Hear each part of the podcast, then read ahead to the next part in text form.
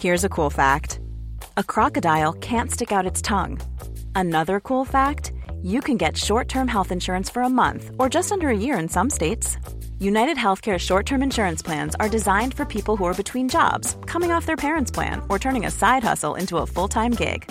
Underwritten by Golden Rule Insurance Company, they offer flexible, budget friendly coverage with access to a nationwide network of doctors and hospitals. Get more cool facts about United Healthcare short term plans at uh1.com. Hey, everyone. You know the guest of today's flashback episode from Black Monday, Veep, The League, and a lot more. Here's Paul Scheer. Ladies and gentlemen, you are listening to Unqualified with your host, Anna Faris.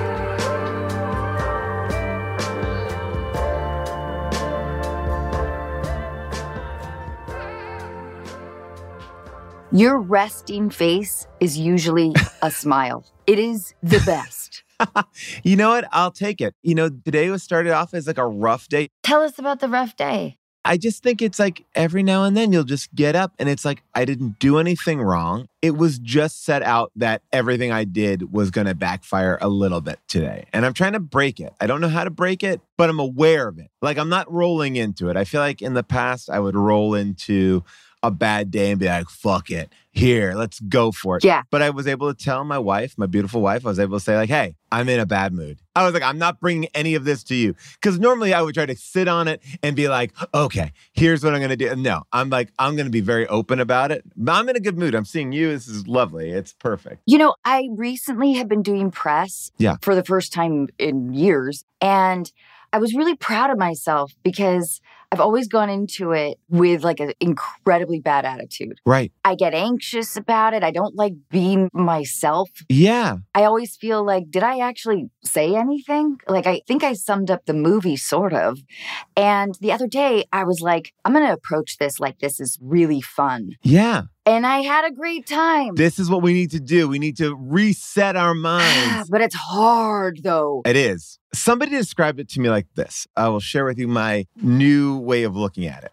It's like you know that things are going bad, or you can start to feel it. Like it's starting to be like, okay, I'm feeling that anxiety. I'm feeling this, whatever it is, in whatever part of your life. You know, when you're feeling like you're sabotaging yourself, picture a waiter kind of coming over to your table and he's got like a cocktail of all the things that are gonna like mess you up, like your fear, your anxiety, whatever. It's like just try to push that person away from you. Like sometimes you have to like physically just be like, okay, I'm out, get it out of your body. That image has really helped me just be like, okay, I'm moving away from this person instead of embracing this cocktail because I'm gonna be miserable today. at some point, if you like smile enough. Yeah. which was how we started out this conversation was with your smile. And I was thinking about how your daily interactions with strangers must be really welcoming. You know, there are some things that people react to. I feel like it's nice to smile at people. I don't think I even do it intentionally, but I feel like people want a conversation starter. I feel like the gap in my teeth really allows people like a safety. I don't know if it always comes out, but people are like, oh, like I get a lot of that. Like, hey, oh, hey, I see it. Like as if I'm I'm not hiding it. I feel like it lets people's guard down. Like I imagine like blonde hair. People like, oh, all right. Yeah. I can get comfortable here. When I was brunette for the scary movies, people treated me completely differently. That's so interesting. Yeah. You know, I was thinking about you the other day because I did the show with Regina, who you did Scary Movie with. I love Regina so very much. And I was like, that franchise was so lucky because the two of you are like ridiculously funny. Like Paul. I've gotten to know Regina because of the show. And I think of her as being one of the funniest. And I already knew that you're one of the funniest, but together, like, what a beautiful bit of casting that I feel like I don't know, just really looking at that going like that was the best casting I've seen. That means so much to me because I don't know if the franchise recognized it. Oh. We were inexpensive and we loved working together. And I do think we had an odd kismet thing. Yes. I mean, the friendship made no sense in general. Yeah. There is a particular challenge in playing something so illogical with sincerity. But it worked in a way. Look, no shade to anything. But after you two weren't there, it's less interesting to me. Like that was the thing that grounded it. That's the thing that brings you forward. Thanks. By the way, I want to ask one other question because this goes back to what you said before, and I don't want to lose it. Because you are incredibly funny, obviously, people know that. Have you ever had to be in a role where you have to be laughing at the guy Oh, and he's not that funny? And I feel like that's like the cliche thing like, oh, sometimes women are just cast to be like, the giggler. yeah, the giggler. Like, I'm the one who lets the audience know how they're supposed to feel. Right. So if I'm like looking quizzically at the guy who just did something a little bit odd, you know, I love that. I feel lucky that I haven't had too many roles like that.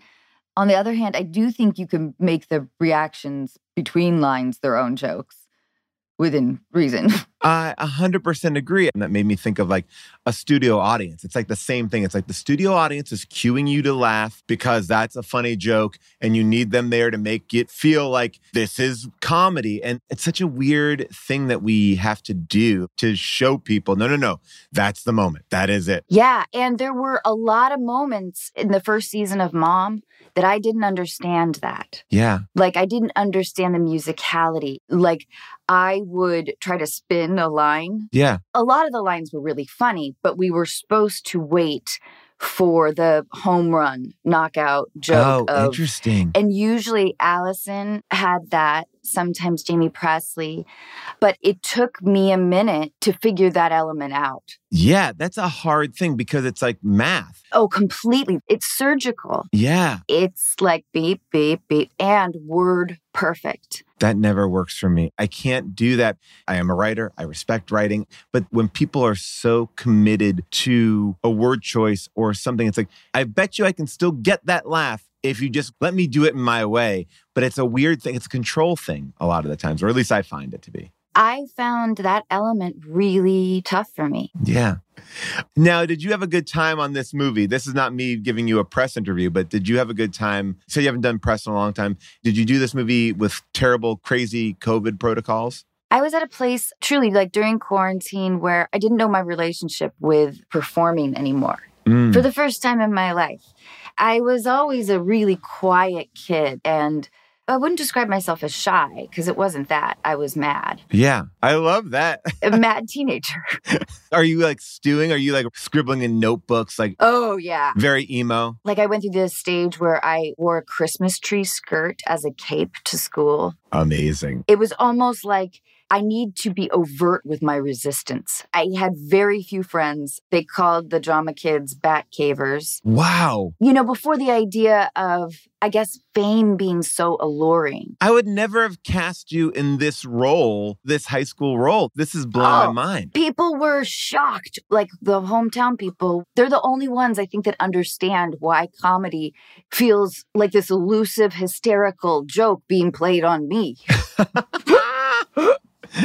But it's made me a happier person. I love that. What was your change? Like, when did you feel like you went from being that angry person? Because I think of you, like you said, like, oh, you have a smile. Like, I think of you as being like somebody who is not always happy, because always happy seems like you're not experiencing life. But I mean, somebody who is more on the happy side than the angry side. Yeah. Well, Scary Movie was my first audition. What? Yeah, I flew down for it. Okay. I flew myself down for it. I sent in a tape. I didn't have an agent. I had a manager in LA. Yeah. I had just gotten this manager like three weeks prior. I had just graduated from University of Washington. I wanted to go into advertising. I wanted to write novels. Okay. I had been acting from a young age, but college, I was like, I'm not going to ever make this. This is just going to destroy me, you know? Yeah, of course. So I graduated and called like everybody in Seattle that I knew in the acting world asking for any kind of connection in Los Angeles because I thought I thought if I'm going to do it, I should do it now. I should wait tables in Los Angeles. Right. And if I'm happy at the end of the year of waiting tables, then you know, maybe I'll stick it out. I like this idea because I think a lot of people do this thing where they say, I'm going to give myself a year to make it. And everything that I know about this business is it's like a constant like planting of crops. Completely.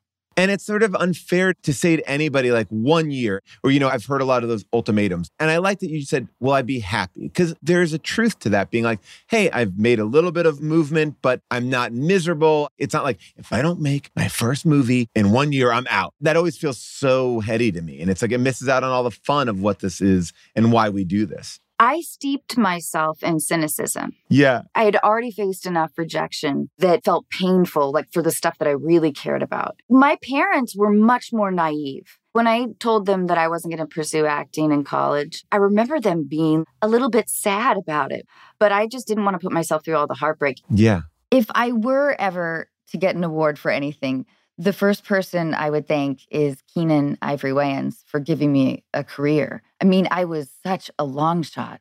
I always believe that movies and TV, like we've made this mistake in a way where we're just casting faces that we know and giant faces that we know.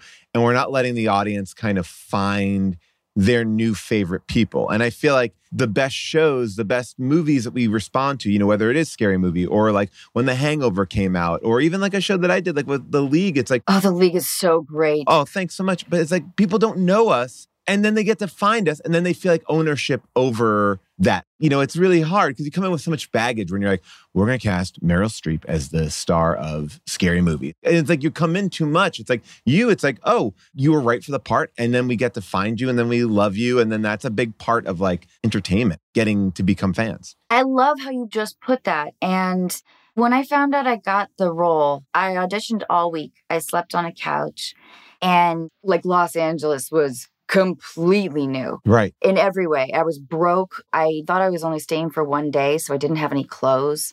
I remember going to the Gap and like buying a new outfit and feeling like, fuck, I don't have the money for this. Oh my God. It's so crazy, like the way that you watched, or at least the way I watched money when I was first starting out. Not to say like, hey, forget about it now, but it's like my friend, me and Jack McBrayer, we would buy like a foot long Subway sandwich and be like, that's two to three meals right there. You cut that in half, yeah. you can save on that. Or McDonald's had these like dollar cheeseburgers. Like, yes, Yeah. you needed that because it's like I didn't have any money. Like the transportation factor was Oh, God. completely new. I was like begging a new friend to drive me every day Oh, from Burbank out to uh, those studios down on Olympic. oh man, it was a Sony or something like that. Yeah, yeah. It wasn't the Sony studios, but it was right in that area. Anyway, that Friday, after like auditioning for that whole week, first for Shannon Elizabeth's role, Buffy, Okay. because they really wanted a brunette. I was like still a shaggy blonde. Right. And Buffy felt, even though I hadn't done comedy,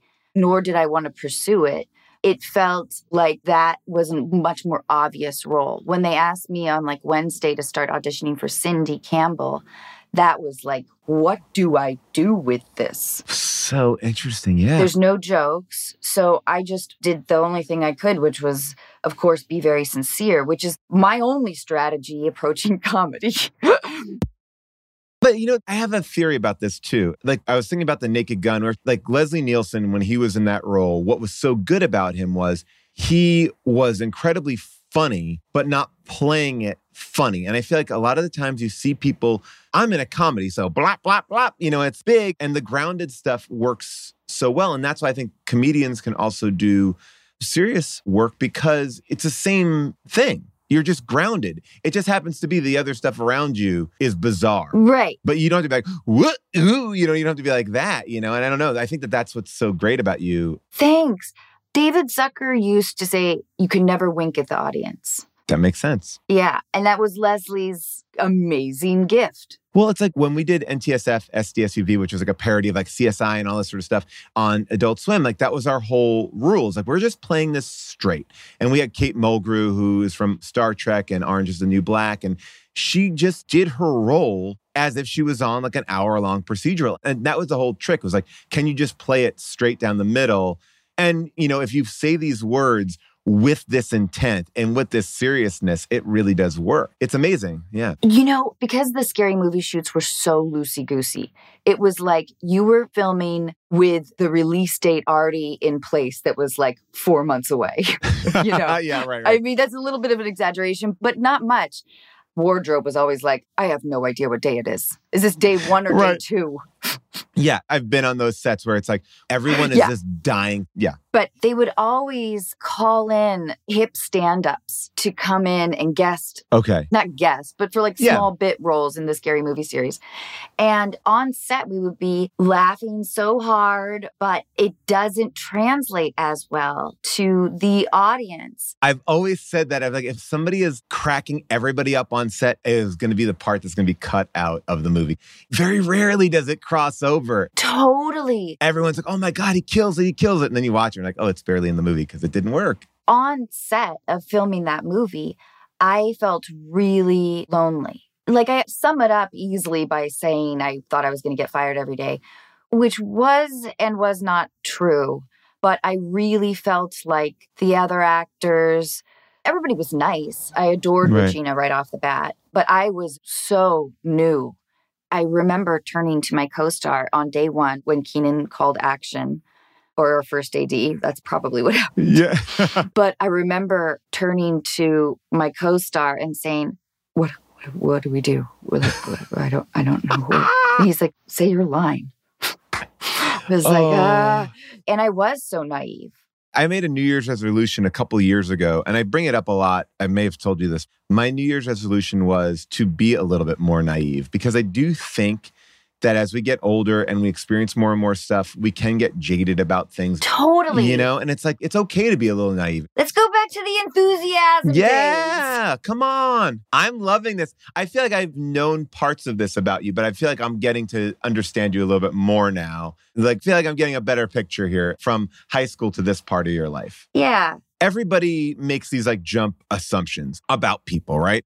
And this is like kind of going back to the naive part of it. It's like, well, instead of bringing all this baggage, good baggage, bad baggage, to somebody, like we make all these things like, okay, well, you have this, you have that, I think this, I think that. And you kind of paint a picture of somebody before you even let them show you who they are in a way. And I think that's important to kind of lose that a little bit and be more open to people and letting them tell you their story as well, instead of just being like, I got it. Here's the two facts that I know and I can paste that all together. It's a tricky thing because we also live in a business and we also work in a business where I think people just want to pigeonhole you, put you in a box and be like, that's who you are, that's what you do. To me, my best experiences, my best working relationships has been like people who know me who will take a chance on me and let me do something completely different because I feel like the only people that will kind of do that to you are your friends and yourself if you force yourself into a spot. Does that make sense? Totally. It reminds me of the career of Bob Odenkirk. Oh, yeah. The exploring of different ideas. It's also perseverance, too. Totally. Bob's been around forever. Like, I remember hearing a story about Bob Odenkirk, was years ago, where they wanted him to be on Weeds, and his agent or somebody said, Oh, no, no, he won't do that. And then Kevin Nealon got the part. But it was like he turned it down because he was afraid to do a drama or whatever, and then got Breaking Bad. But it's like this weird thing how your career can take all these different things. Ugh, it's hard to turn things down. I mean, look, I've turned down things and I hope that I've made the right decision. I've also accepted things that I feel like this is going to be great and it hasn't been, but the experience has been nice. It's true. You learned from all of it. Yeah. Paul, I want to ask you do you have a favorite movie? I think a lot of people, whenever they think about movies, like my favorite movies, they tend to answer with a highfalutin choice, like a choice that makes them seem smart and well rounded and just, wow, what a film connoisseur. And I, I just want movies that make me feel good, like movies that I watch a ton. And Ghostbusters is the movie that I love so much that I've watched probably the most out of any movie. And I think it like combines all the good stuff that I love, which is like a little bit of sci-fi, a lot of comedy, great actors. And I don't know, I just really like it. There's also something really interesting in it's like your mom's cooking.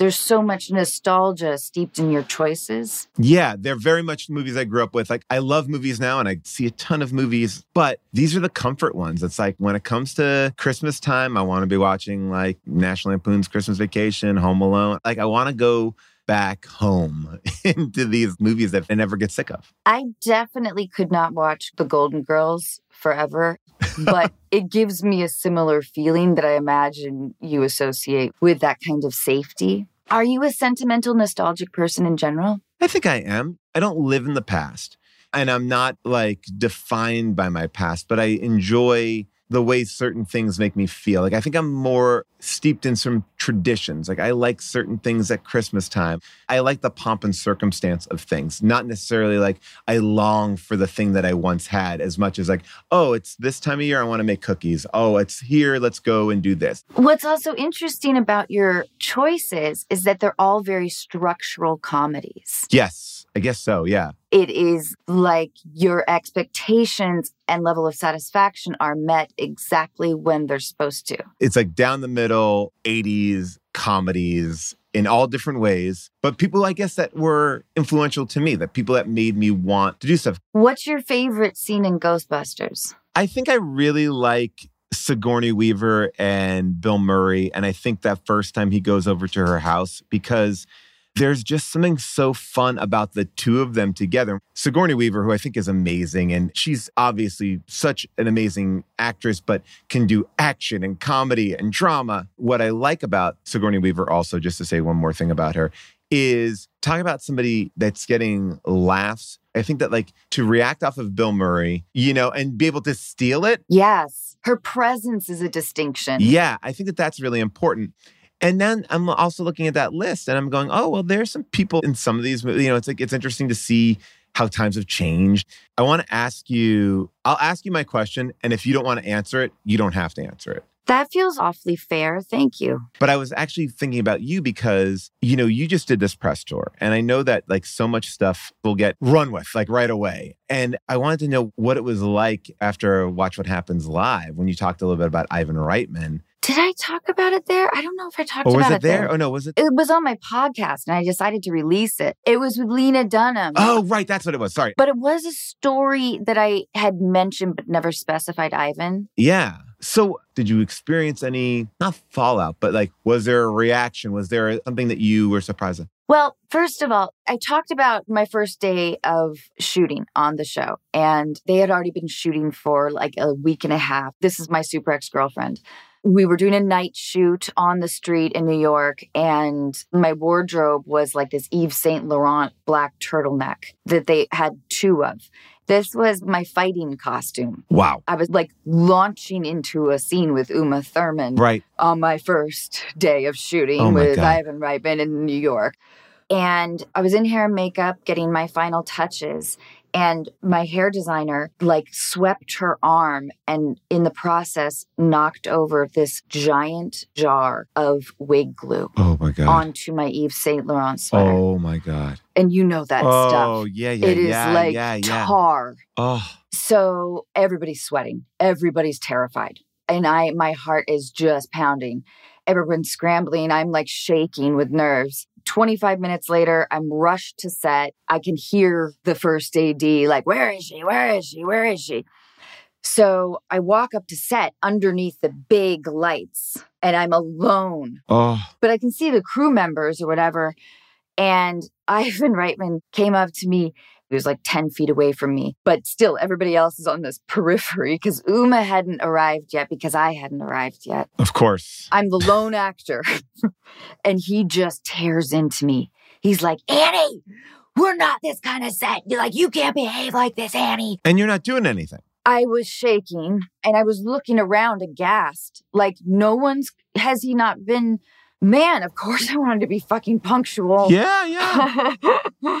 anyway, so he just laid into me. I was looking around, holding back tears. Like, I couldn't believe the AD department wasn't saying, hey, hey, Ivan, it's not her fault. It wasn't her fault. Okay. No, but this is the thing. And by the way, you got to read that Geena Davis book because that was her first day on a movie with Bill Murray, where Bill Murray like Ugh. dragged her out in front of a hundred people and started screaming at her in the middle of the street because she was late because wardrobe had not given her the right top. Oh, And it was like right after she won an Academy Award. oh God. But this idea of like humiliation breeds something. I was watching that NXIVM documentary, the new one, The Vow Part Two.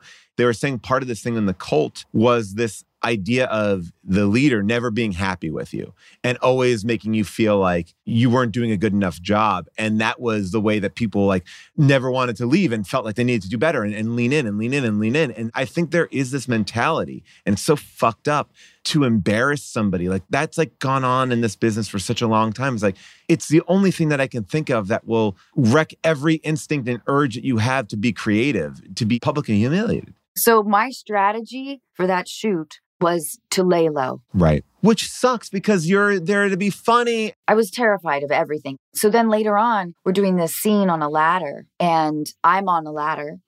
We were like in an office building. I'm wearing this tight gray dress. And right before we start shooting, you know, everybody's there. Ivan comes right up and slaps me on the ass hard. And I giggled. Look, I would have done the same fucking thing. I would have done the same thing. So these were the stories I told to Lena. Yeah. It's not an incident that I think about a lot. Sure. And I ran into him at parties and it was totally friendly and fine. But in hindsight, but you tell this story and then it gets spread out. Like all of a sudden, everyone's like, oh my gosh, here it is. And we see it. Yeah. To get to your question, though, my husband and I were flying back from Seattle after the story ran. And I don't know what the consensus was. But did people reach out to you? Yes. Yeah, a couple people. But at the airport, this paparazzo guy, like, it felt like a 30 minute conversation with Right. him, but it was probably more like seven. And I hadn't thought about my answers. But he said, Did you wait till after Ivan died to like take him down? It's a very loaded question to ask, too. Yeah, totally. I said, you know, I'm not going to describe this as like a non event in my life, but I certainly know that there are victims. And then he said, So, what do you say to all the fans of like Ghostbusters? And what do you say to them? And I said, I'm sorry. It was just an event in my life. It's a tricky thing because this is your story, right? And you're telling a story about the way something happened to you. And I think that we also live in a society where until you tell a story like that, people don't often look at things and they go, oh, right, that was a way of behavior. Yeah, You know, and I think that people like open their eyes. thanks. That makes me feel better. I've been in situations where until someone points out how fucked up it is, or years later, you look back and go like, oh, that wasn't cool. That wasn't right. I think a lot of us take it on ourselves. Like, what did I do wrong here? I don't want to mess up. And then it's like, well, you're not taking down Ghostbusters. You're not taking down anything. You're just telling the story. Anyone can figure out whatever they want about this person and how they want to think about it. But it's not like, I can never watch this movie again. It's like, well, no, now you just know something else about this person. You get a good clue if it's a seared memory. Yeah. if it's one that just occasionally ticks in your head specifically, you know, Yeah. that can be a good gut indicator. A hundred percent. What I think is so fucked up is we live in a culture where I think there's this want for people to do exactly what you did, which is just tell a story. You know, you're not writing a book. You're telling a story about something that happened to you and it's your truth and you're telling this thing. And the first question that people are asking you is like, how do you think it affected his memory? It's like, well, no, no. How about me as an actress and what happened to me? It's like, why are you being put in this position of like, oh, you shouldn't have said that about this person because X, Y, and it's like, well, that's so fucked up. It's like, this is your thing. I've also had like a few stranger interactions and a couple people in the industry like say, I'm so sorry that happened to you. Which it actually feels weird to me. Like it feels like they're giving me too much. Right. I understand that too. Right. It's like you're just telling a story. Yeah, I got slapped on the ass Right. and it doesn't hurt anymore. Right. And it's it's weird. We don't know how to like balance what it is. right, exactly. But I think there's a, this thing of if I ever share something that's a little bit darker from my life, you know, whatever it is, I want to put a disclaimer on it because I'm like, I'm not telling you this because I need you to take care of me. right. I'm just telling this because this is part of a larger conversation of me and my life, and I've dealt with this, and I'm okay. Yeah. It's tricky. It's a hard line. It's I like know. is something. It Yeah. isn't something. It should be acknowledged. And I think to put you under any other questions, it's like the benefit of having this podcast in many ways is like you get to tell your story. You tell it the way that you want to tell it, and that's it. And people will infer what they want to infer from it. I didn't realize that benefit when I started it. What feels the best is talking to people like you and talking to the callers. Yeah. That's why I feel really honored when people open up to me and trust me, you know? Yeah. Ever catch yourself eating the same flavorless dinner three days in a row? Dreaming of something better? Well, HelloFresh is your guilt free dream come true, baby. It's me, Keke Palmer. Let's wake up those taste buds with hot, juicy pecan crusted chicken or garlic butter shrimp scampi. Mm. Hello Fresh. Stop dreaming of all the delicious possibilities and dig in at HelloFresh.com. Let's get this dinner party started. Hey, it's Ryan Reynolds, and I'm here with Keith, co star of my upcoming film, If, only in theaters, May 17th. Do you want to tell people the big news? All right, I'll do it. Sign up now and you'll get unlimited for $15 a month in six months of Paramount Plus Essential Plan on us. Mintmobile.com slash switch. Upfront payment of $45 equivalent to $15 per month. Unlimited over 40 gigabytes per month. Face lower speeds. Videos at 480p. Active Mint customers by 531.24 get six months of Paramount Plus Essential Plan. Auto renews after six months. Offer ends May 31st, 2024. Separate Paramount Plus registration required. Terms and conditions apply if rated PG.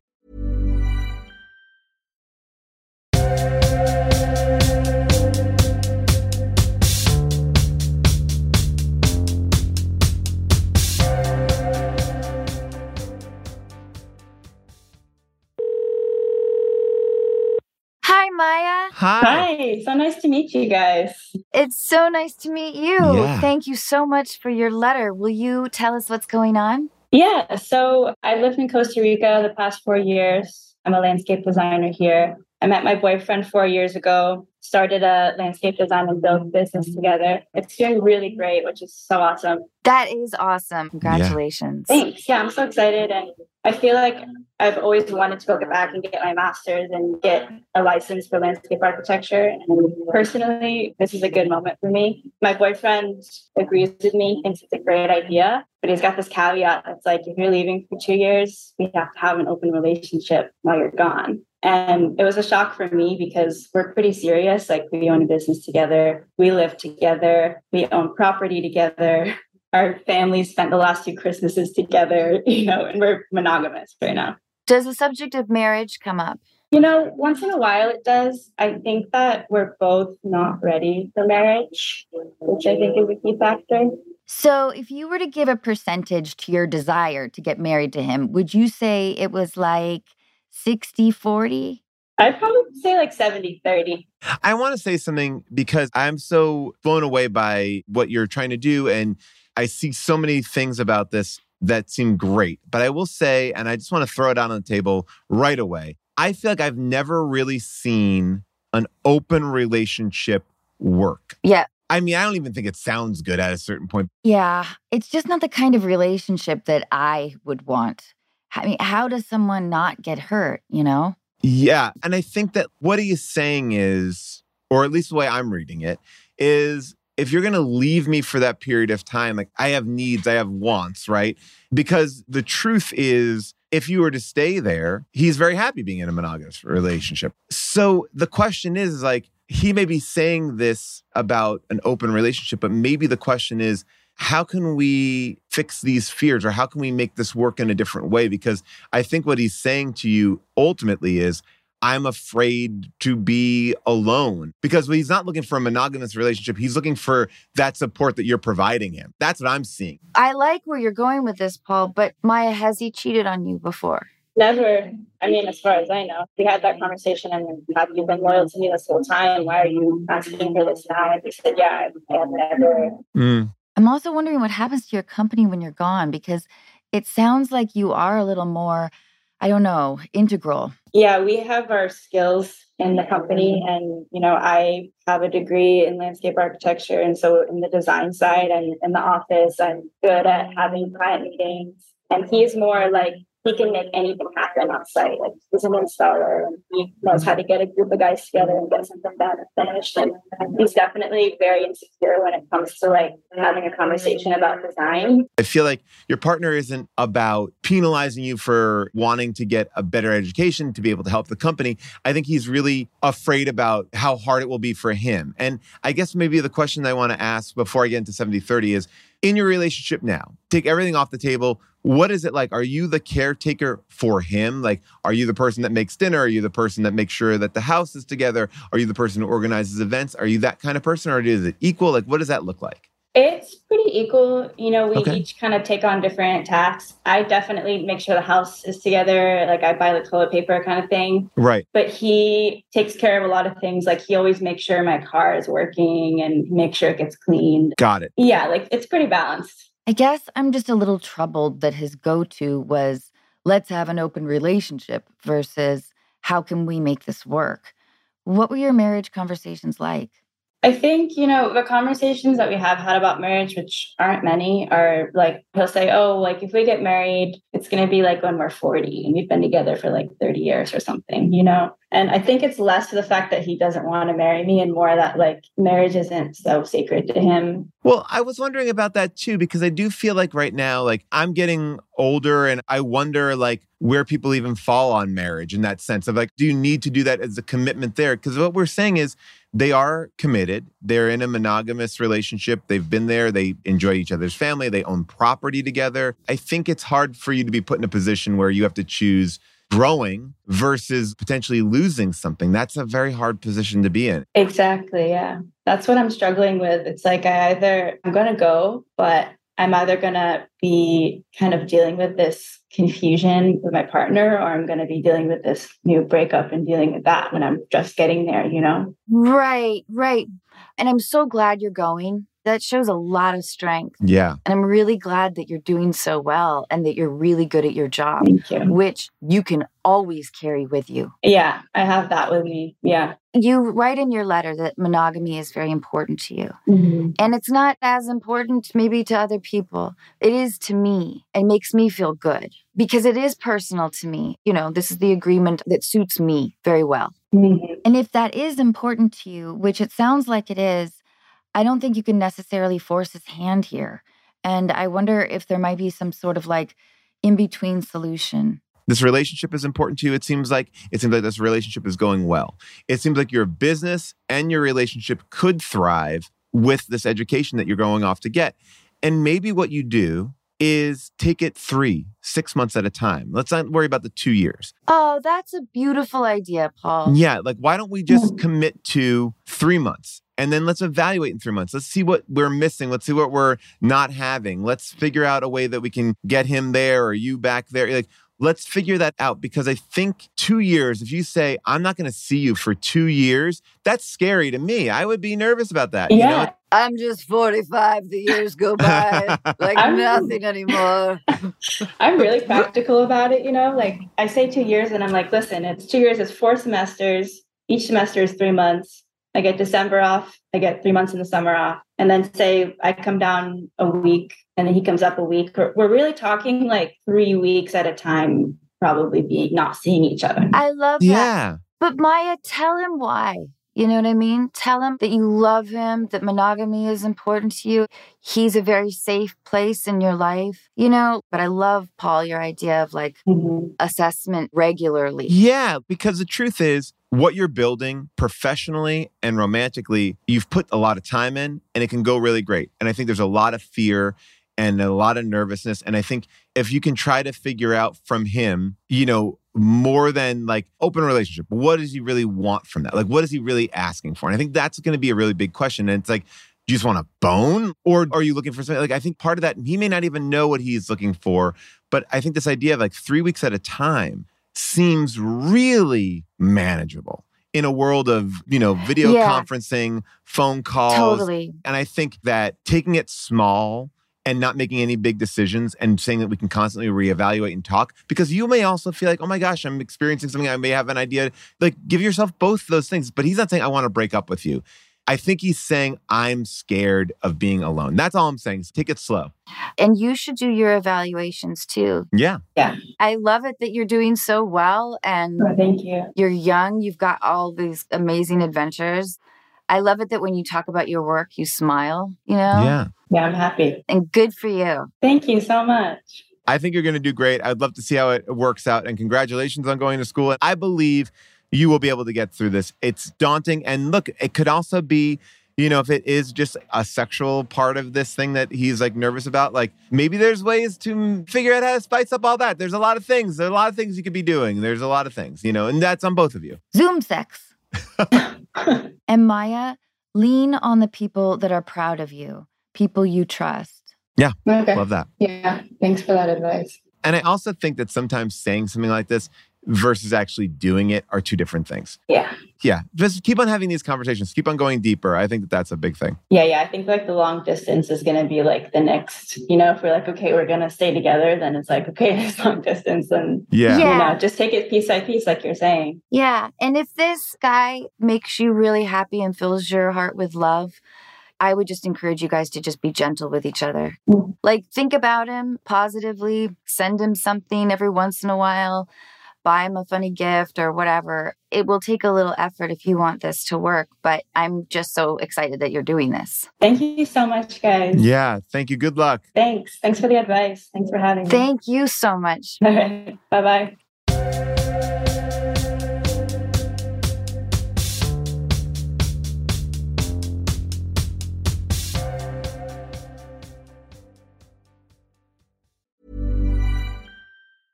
Okay, I have two new obsessions that I need to share with you.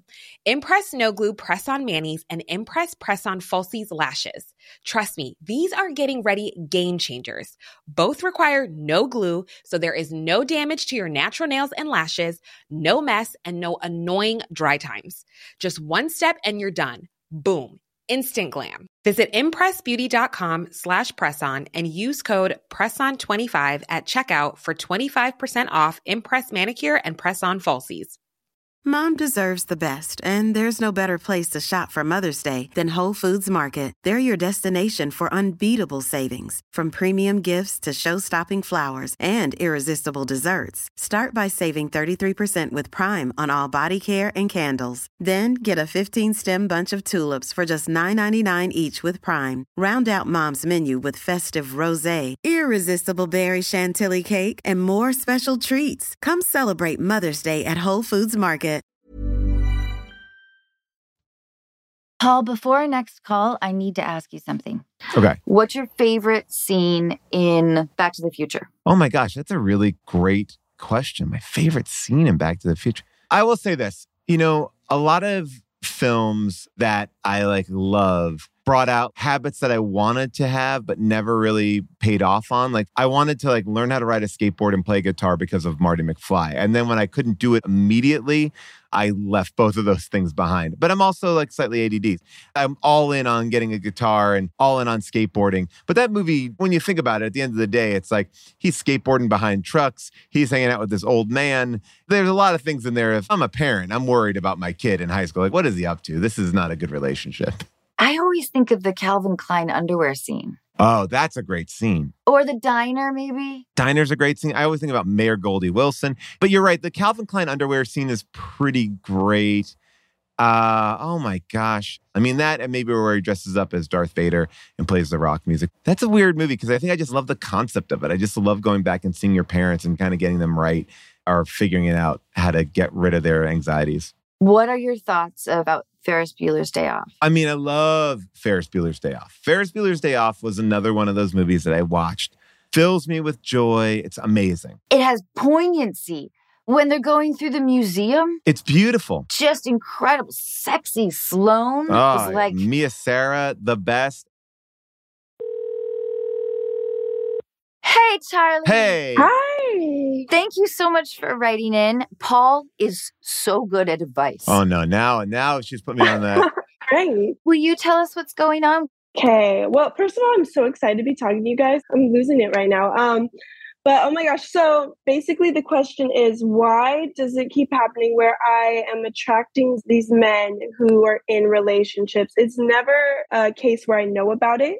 It's always I find out way later, like, oh my God, he had a girlfriend. Wow. Yeah, wait, wait, wait. You think you're in a relationship exclusively, and then you find out that this person has been with somebody else for like two years or something? No, I've never been in a relationship with anybody. It's always just people I've been talking to and think it's heading in that direction. And I mean, I think like the first time I didn't talk to anybody, any boys up to like sophomore year of high school. My parents had like this dramatic divorce, and I was like, I'll never talk to anybody. Like, I'll never be in a relationship. Were you kind of bitter about love, or in combination with that anger, were they also conservative? Like, they not want you to date or anything like that? Not at all. They were like, Where's your boyfriend? But I kept losing my parents. It was never just a clean custody thing where it's, you know, my dad's turn and my mom's turn. It was like a fight. And like at one point, my mom kidnapped us. So it was this whole dramatic thing. And then we didn't see her for years. And at one point, she called me and she was like, I need you to pretend that I died in a car crash. Oh my God. Oh, Yeah, it was like that day I like lost my mom. And I told her right after that, which I regret telling her this because I feel like it's so sad for a mom to hear. I was like, I'll never love anyone again. Like, I can't do this ever again it was just like the heartbreak from losing my parents repetitively and my siblings like i lost everything at one point and so i think that definitely sent me in a trajectory of just being like anti anti any kind of relationship like your defenses are already high as a teenager, yeah but that was like you have like a blockade around you. Yeah. And I think it's still here. And I think that might be why I attract these guys. You know, they're unavailable guys. But again, it's not that I've done it on purpose. So there was this guy I was talking to for a whole year. And at first, he didn't have a girlfriend. There was no girl in the picture. Was this just online? Did you ever meet him in person? It was in person, Oh, okay. completely in person. I actually worked for him. Oh, And then, like a year later, I find out he is in this like serious relationship. Like, she didn't want me in the picture at all. She didn't know about me, or she knew I worked for him. were you guys physical? We were, yeah. And then that got bad. Like, I didn't want to be anymore. And then he still like wanted to be. And so that got kind of dark. And I got out of that and I was like, I will never, ever be with a guy who's involved with another girl at all again. And then I go to Hawaii on vacation and I'm walking through a farmer's market. I see a really cute little dog in this little tent. I go up to pet the dog, and the guy's like, Oh, hi. And he's like, I'll give you a facial. It was like a spa. And so I go in this back room with him and sit in the chair, and it all seemed really normal. He was really like friendly, but I thought like he's a salesman. So he starts to give me this facial, and my eyes were closed. And he made a joke. He's like, Haha, don't worry, I won't kiss you. And I was like, Yeah, Hmm. I would hope so. And um, next thing I know, my eyes closed. He does kiss me. And I'm like, whoa, yeah, yeah, this random guy. And I wasn't like giving him any signals or anything. And he had just told me all about his divorce and how sad he was, all this stuff before. And then he was kissing me. So I was like, no, I Oh can't do this. And then I go to leave, like I get up, and it was weird. Like there's stuff all over my face. I'm like a mess. And I go to leave. I can't get out the door. It was like locked. And he like went and he picked me up. And then he was like moving his fingers towards like that area. And I was like, no, I have to go. I need to go. And so like I get out of there. And beforehand, he had given me his number before it got weird because I was in Hawaii. He's like, I have a lot of recommendations for you. I thought, oh, cool, local info. Then, like a month later, I get a call from his wife.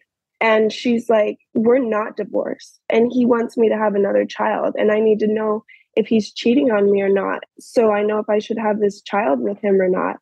And I was like, oh my gosh, like I felt so bad for her. I told her like what happened. I was like, we didn't do anything, but like obviously he tried. He wanted to. How did she absorb that? This is a terrible story, Charlie. I know. I know. I know. I'm so sorry. I think she knew. I was just a confirmation, and I was like, you know, what do you need? Like, you do need to get out of there because, yeah, he's no good. So that happened. And during this whole span, I mean, it's been five months now. I was talking to this guy. At the time, it'd been probably three months, and we were pretty close. We were like just really good friends, and we were friends with benefits. And that happened. And I texted him out of the blue after this Hawaii thing. I'm like, you don't have a girlfriend, right? Almost as a joke. Like, I was like 100% sure he didn't. And he went, oh, shoot, I thought you knew. And I was like, Wow. yeah, I was like, no. I thought you knew. Way. What? Oh, I didn't tell you about that part? No, no, yeah, no. That's, that's, I talk about it all the time. Crazy. Yeah. Well, and so I told him I can't talk to you anymore. Like just right then and there. Even though it was really hard. Like I liked him a lot. Like we had a lot of fun. Good for you. Yeah. And I want to say just right off the bat, I don't think that you're doing anything. I don't think that you are bringing this energy Yes. to you. Absolutely, Paul. Now, can you avoid it? Who knows? But we could talk about that. But don't think that you could be doing anything differently. You're living your life. You're you. And it just shows how many kind of creepos are out there. I also don't know about the whole idea of friends with benefits, especially if you're looking for a real relationship. You know, you're spending time you could be spending somewhere else. And if or when you or your friend do find someone else, there's the untangling and maybe explaining this to the new person. If you're going to be honest with them, someone will be hurt at some point. Yeah. I have a couple of thoughts. I don't know you, but I'm meeting you.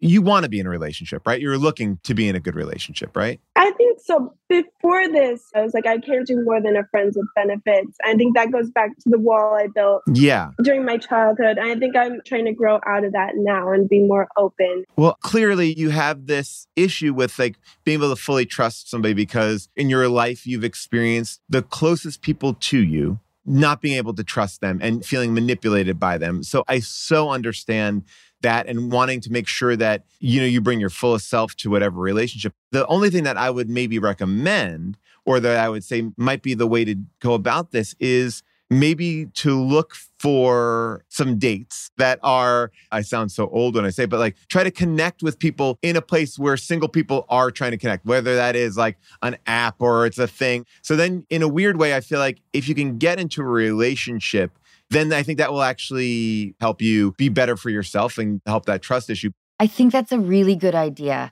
Charlie, how particular are you when it comes to the guys you choose, the guys you are interested in? Do you like, do you have a physical type? Honestly, a lot of the guys I've been with, I've not really been physically attracted to at all. I, I won't say at all. Well, maybe we start there. um, Do you tend to date older? yeah, I'm 21 and they're normally in their 30s. Oh, okay. Yeah, we got to start there. Yeah. Because you're used to also being in these relationships that no one is defining. So you don't know where you stand. The friends with benefits. Yeah. Yeah. So it's a way to have things kept loosey goosey, which, like I said, is fine for some people, not for me. And I want you to feel good. I think when anybody starts throwing that term around, you should definitely be skeptical of. And I like the idea of you dating younger people because older people can be patronizing in a relationship, you know? Like you're always like, oh, you silly thing, whatever. You're like just 21, whatever. What I think I'm realizing, and I think maybe I'm looking at this in a different way now, hearing from you, Charlie, too. My thought is this what do you want? Then you don't even have to know. Like, I think anything below 25, just let life hit you the way you like. You don't need to be in a relationship. Yeah, You could be spending this time working on yourself. totally. And if you want to find a relationship, then there are outlets to go do that. If you want to just be like, I want to be single and I want to like figure myself out and I want to work on my own trust, great. You can do that and you can do that solo. If you want to just be casual, be fucking casual. But as long as you're doing it where you have a sense of autonomy, like these creepers, like you're attractive young woman, and I think there's always going to be creepers out there. And I've never been in that position where guys are descending on me. So I know it's a harder thing to navigate, but you're not doing anything wrong. Yeah, What do you want? And I think that's the question that, yeah. exactly. It's about listening to your gut, I think, which Yes. took me a long time to learn. Like, I spent my entire 20s with a guy that made me feel so bad. And I wasn't like listening to myself at all. I think the 20s are like that tough place. It's like the pressure to get everything going. A hundred percent. I think this is a time for you to explore, feel, work on yourself, and also make mistakes, do whatever, as long as you're not feeling like you're being taken advantage of and you're sticking up for yourself. But it's a time where you're finding your voice and finding what you want. And I think you can explore that in so many different ways. And honestly, if you're finding out these things about guys being in a relationship, I think then maybe you just have to ask directly Yeah. and ask it up front because honestly, if anyone asked me up front if I was in a relationship, if I'm not, it shows, well, maybe you're interested in that. Well, forward something. And if they are, then you just stop that relationship, you nip it in the butt. And it may be a weird thing to ask. It's like, you don't have to ask it like, hey, before we continue talking, you can bring it up in different ways. Yeah. But you know, you want to make sure and you can be honest with yourself and just kind of ask because you know, you should just be as happy as you want to be, but don't be afraid to ask questions, to walk away, or embrace whatever makes you feel good. 100%. Yeah, I think that's great. And I mean, I think I'm still kind of far away from like a serious relationship. And I'm the one who forces, though, the friends with benefits on guys. Never has a guy told me that's what he wanted or what he's looking for. Because I've had guys, they want to make it a relationship. And I thought we were just friends with benefits. And so that's when I got scared and left, was when they wanted to make it more serious. But yet he was already with. That one was a little different. Okay. Yeah. I mean, most of these guys, though, where I actually like talked to them and was physical and did friends with benefits, you know, they wanted a relationship. But I wonder, like, are there steps I can take to maybe break down the wall and talk to guys that would want to be in a relationship more serious? But do you want that? And like, if you do, I think it's just about laying it down, not at the beginning. You don't have to be like, you want to be in a relationship, but it's like you can have these questions. I remember I was such a terrible character judge in my 20s. Yeah. Terrible. No, me too. I like I had zero instinct. yeah. I put myself in a lot of weird situations with this. But I also think that people don't know what they want either. And that's okay. Like at this point, like you may meet somebody who's like, I just want to be friends with benefits. And then all of a sudden you have this intimacy, this relationship, and they're, like, oh, I want more. Now they may have started off friends with benefits. You can't even hold people to, oh, what you said. It's like it's emotions. You just don't know. The only thing you can hold people to is like, are they lying to you? Yeah. You have been through a whole lot. Yeah. And that's part of the wall, part of the defense of your story, how you define yourself from your past, which is a lot. And I'm so sorry that your mother in particular didn't know how to love you well. Yeah. That's really painful. I want you to be with people that make you feel safe and that you trust friends, coworkers, guys, anybody that makes you feel safe and that you trust. Yeah, no, I think that's a good thing to keep in mind. You'll be able to nurture some of that stuff that you went through. You know, you'll be able to feel safer, I hope. You will. And, and look, you also are 21. Don't be hard on yourself. Yeah, you're amazing. You're beautiful. You're funny. You have had a whole lot of life experience. I want you to know that. Thank you. And really like chew on it and really absorb it. You need your heart to be filled. And your life is just starting. Yeah. Unfortunately, the first chapter was harder for you than for a lot of people. And I'm really sorry. That's like the scars, but they're fading. Yeah. Yeah. And I think like one thing that I've learned more than anything in this life is I think people are nervous to have honest conversations. And it doesn't have to be super weighted, but you can kind of always return to something. And it may hurt somebody's feelings if you're like, hey, I thought we were just going to be friends with benefits. I want to get out. But if you're finding yourself in a relationship and you're not upset by it, but you're maybe just daunted by, oh my gosh, is this getting too serious? You can also play that out until you feel like it's bad. We all are scared. I always say, like, when people have kids, I'm like, you never 100% want to have kids. I think you want to get to about 70% of wanting kids because you're changing your entire life. So, like, the same thing with relationships. You may be like, I don't know, is this going too fast? But as long as you don't feel like it's bringing you down, like, that's part of the growing process too. I just think it's sort of like, be honest, keep these conversations going. And if you are having these honest conversations with people, I think you'll find that your relationships overall will be better because if it starts off from a place of like honesty, people will respect that and you'll respect that. And then you can make decisions based on people being honest instead of people feeling like they have to hide each other. Now, creepy dude in the spa kissing you, I guarantee you he's done that to Ugh. multiple people. So because it's too creepy and probably was trying to like take advantage of a tourist. Yeah. But the other type of people, I would just say like try to just be honest. And not that you're not, but if you try to build that into every relationship, like where you actually are, I think people will respect it. And if they don't, fuck them. Yeah. That was awesome. No, that was great. I do think you should rethink how you define friends with benefits because to me it feels like a proactively defensive move. Right. Yeah, I think so. You're already establishing this is what we're going to be. Yeah. Yeah. And of course, the people who are cool with it are the ones that are in relationships. Yeah, exactly. You've just made it super easy for them. I know. Yeah. Anyway, rethink it only because I want you to rethink what you want and what makes you feel good. I think that that's perfect advice. And it's sort of like don't proactively cut yourself off from an experience in any way, relationship or otherwise, because it's scary. Most of the best things that happen to you are scary. Yeah. And they put you out of your comfort zone. And that's okay. And you'll learn from that. And it doesn't mean that it's permanent. I think, like what we said earlier, as long as you're not having kids or getting married or buying a house, like you can have other kinds of scares that don't have to like affect you for the rest of your life. Thanks. I really appreciate you guys. Thank oh, you. thank you, Charlie. Bye-bye. bye. Bye. You're great at this, Paul. Oh, good. Yeah. I mean, I think we were just trying to come at it like you've lived it in a way. And I think we were both looking at it in this how can you be the best version of you? And I think that like not many people do that. Like tell somebody in their 20s like what they should be doing. I think you're completely right. I remember the question actually that I was thinking about talking to you about. When you've met a celebrity that you've had maybe a disappointing experience with, do you have the same relationship with their movies? All right. So this is a really interesting question, right? Because I think a lot of this conversation comes up with like Woody Allen, right? And not that I had a personal relationship with Woody Allen, but can you separate the art and the artist? And then if I've had a bad experience with somebody, that's even a more personal experience.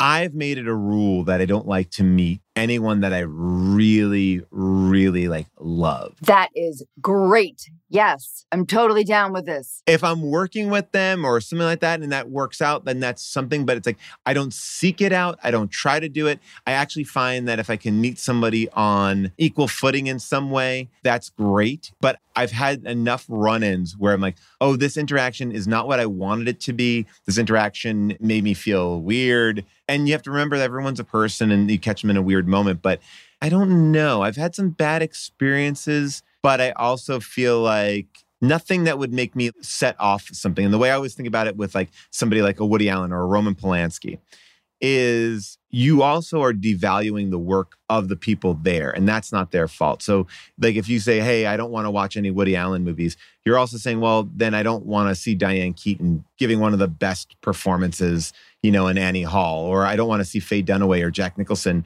in chinatown. Like it's weird because so many parts go into making a movie. That's why i've kind of been wrestling with it personally. I'm like there are certain things that actually bring me joy. And I'm not like looking at somebody's life and saying, I'm trying to be like them. I'm just saying I enjoy that piece of work from them. And I think a lot of artists are complicated and can be tricky human beings. Where do you fall on that? I find it really difficult to remove myself, Yeah. remove the emotion, and enjoy it as a general idea.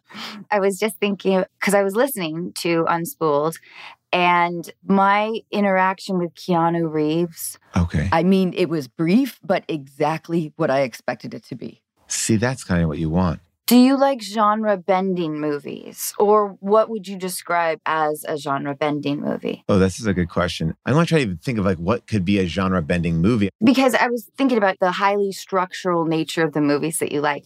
So I would maybe describe Get Out or Promising Young Woman. Oh, I love Promising Young Woman. I would also throw in something like Rian Johnson's Brick, which is like a 1940s detective noir set in a high school in present day, something like that.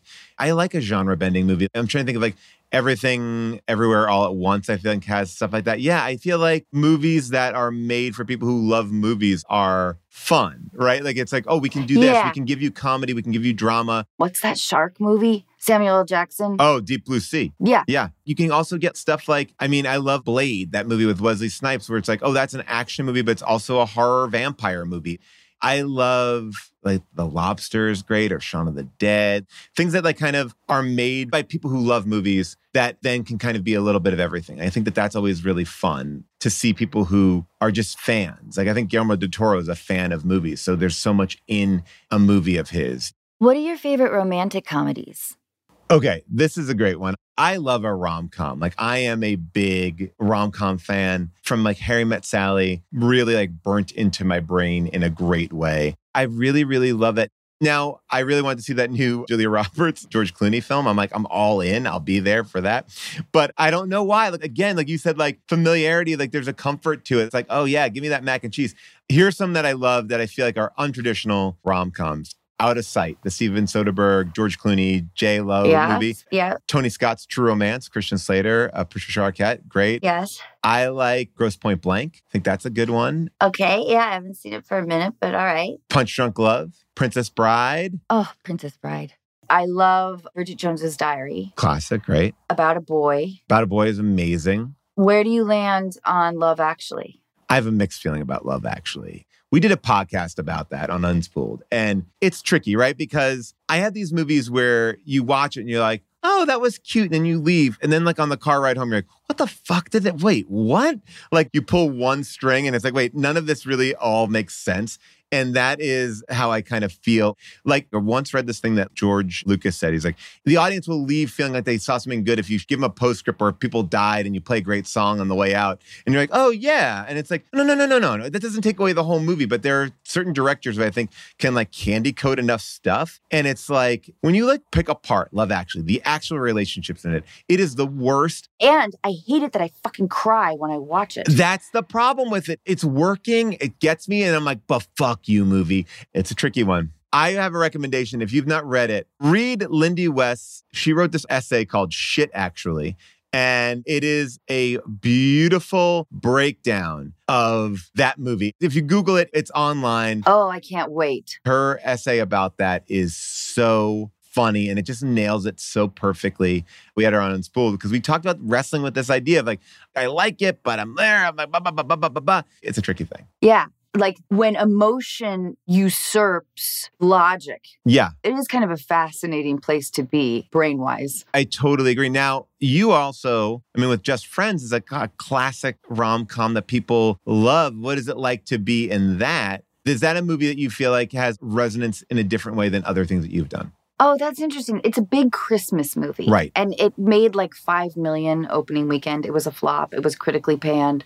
I'm, of course, totally biased. I do think it's maybe underrated. It's 100% underrated. I loved playing that character. But I think the thing is, like, rom coms are unfairly reviewed and critiqued Yes. across the board. It's like, what do you expect from this? Right. I think the reviewers often like, you made me feel something. Fuck you. It's like, no, no, no, no, no. Like, this is a thing and it works. And I think the staying power of that movie, it doesn't make a difference how people reviewed it. And we often talk about this on Unspooled, where we read a review of these classic movies. And New York Times is like, Raiders of the Lost Ark is the death of cinema. Spielberg has lost it. Wow. You know, it's like that kind of shit. Like, I feel like I never get caught up in that because things that are fun, things that engage people in a way, I feel like a lot of reviewers get angry at. It's like, oh, I had too much fun here. It's not serious enough or something. And it takes a really interesting reviewer to step away from that and be like, no, it was great. I love that. That was really fun. Yeah, well, I'm with you.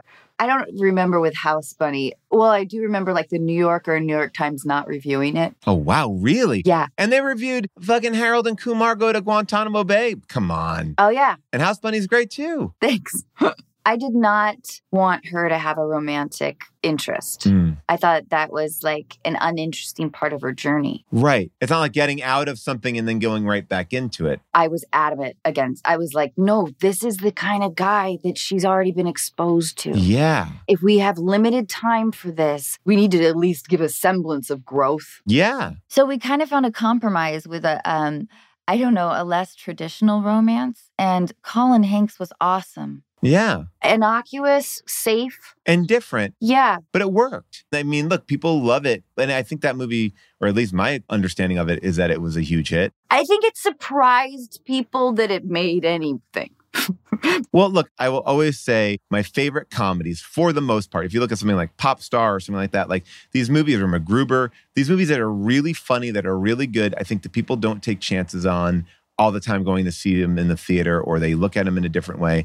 And the benefit of like being in the age of streaming is that you actually can make a fun comedy and people will tune into it because there's no stakes to it in a weird way. It's like if I'm paying 15, 20 bucks to go see a Marvel movie and I'm bringing my family and I'm spending like $100 to go out to see a movie, I need to like be guaranteed that I'm going to love it. And I think that comedies are like, I'm not sure. Right. I'm not sure. Like, I can do it with George Clooney and Julia Roberts because I trust them. Right, right, right. There's definitely like the easy dismissal mentally.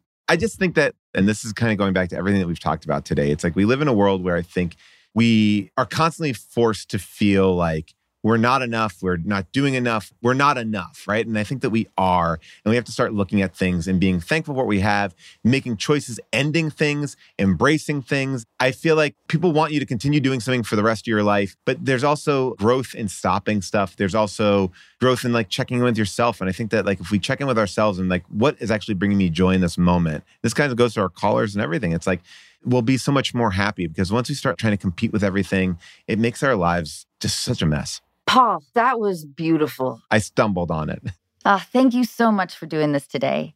I love chatting with you. It's always the most fun. I love chatting with you. Well, I was looking forward to talking to you. I was excited it was on the schedule, and I came in going like, "Ah, oh, I'm having a shitty morning," and I knew I was going to come talk to you, and I was like, "Oh, that'll be fun. That will actually be fun. I'm looking forward to doing that," and it was. It was amazing. Good. I love it. It was so great talking to you. Thank you, and will you please give my love to June? I will. I cannot thank you enough. What a pleasure.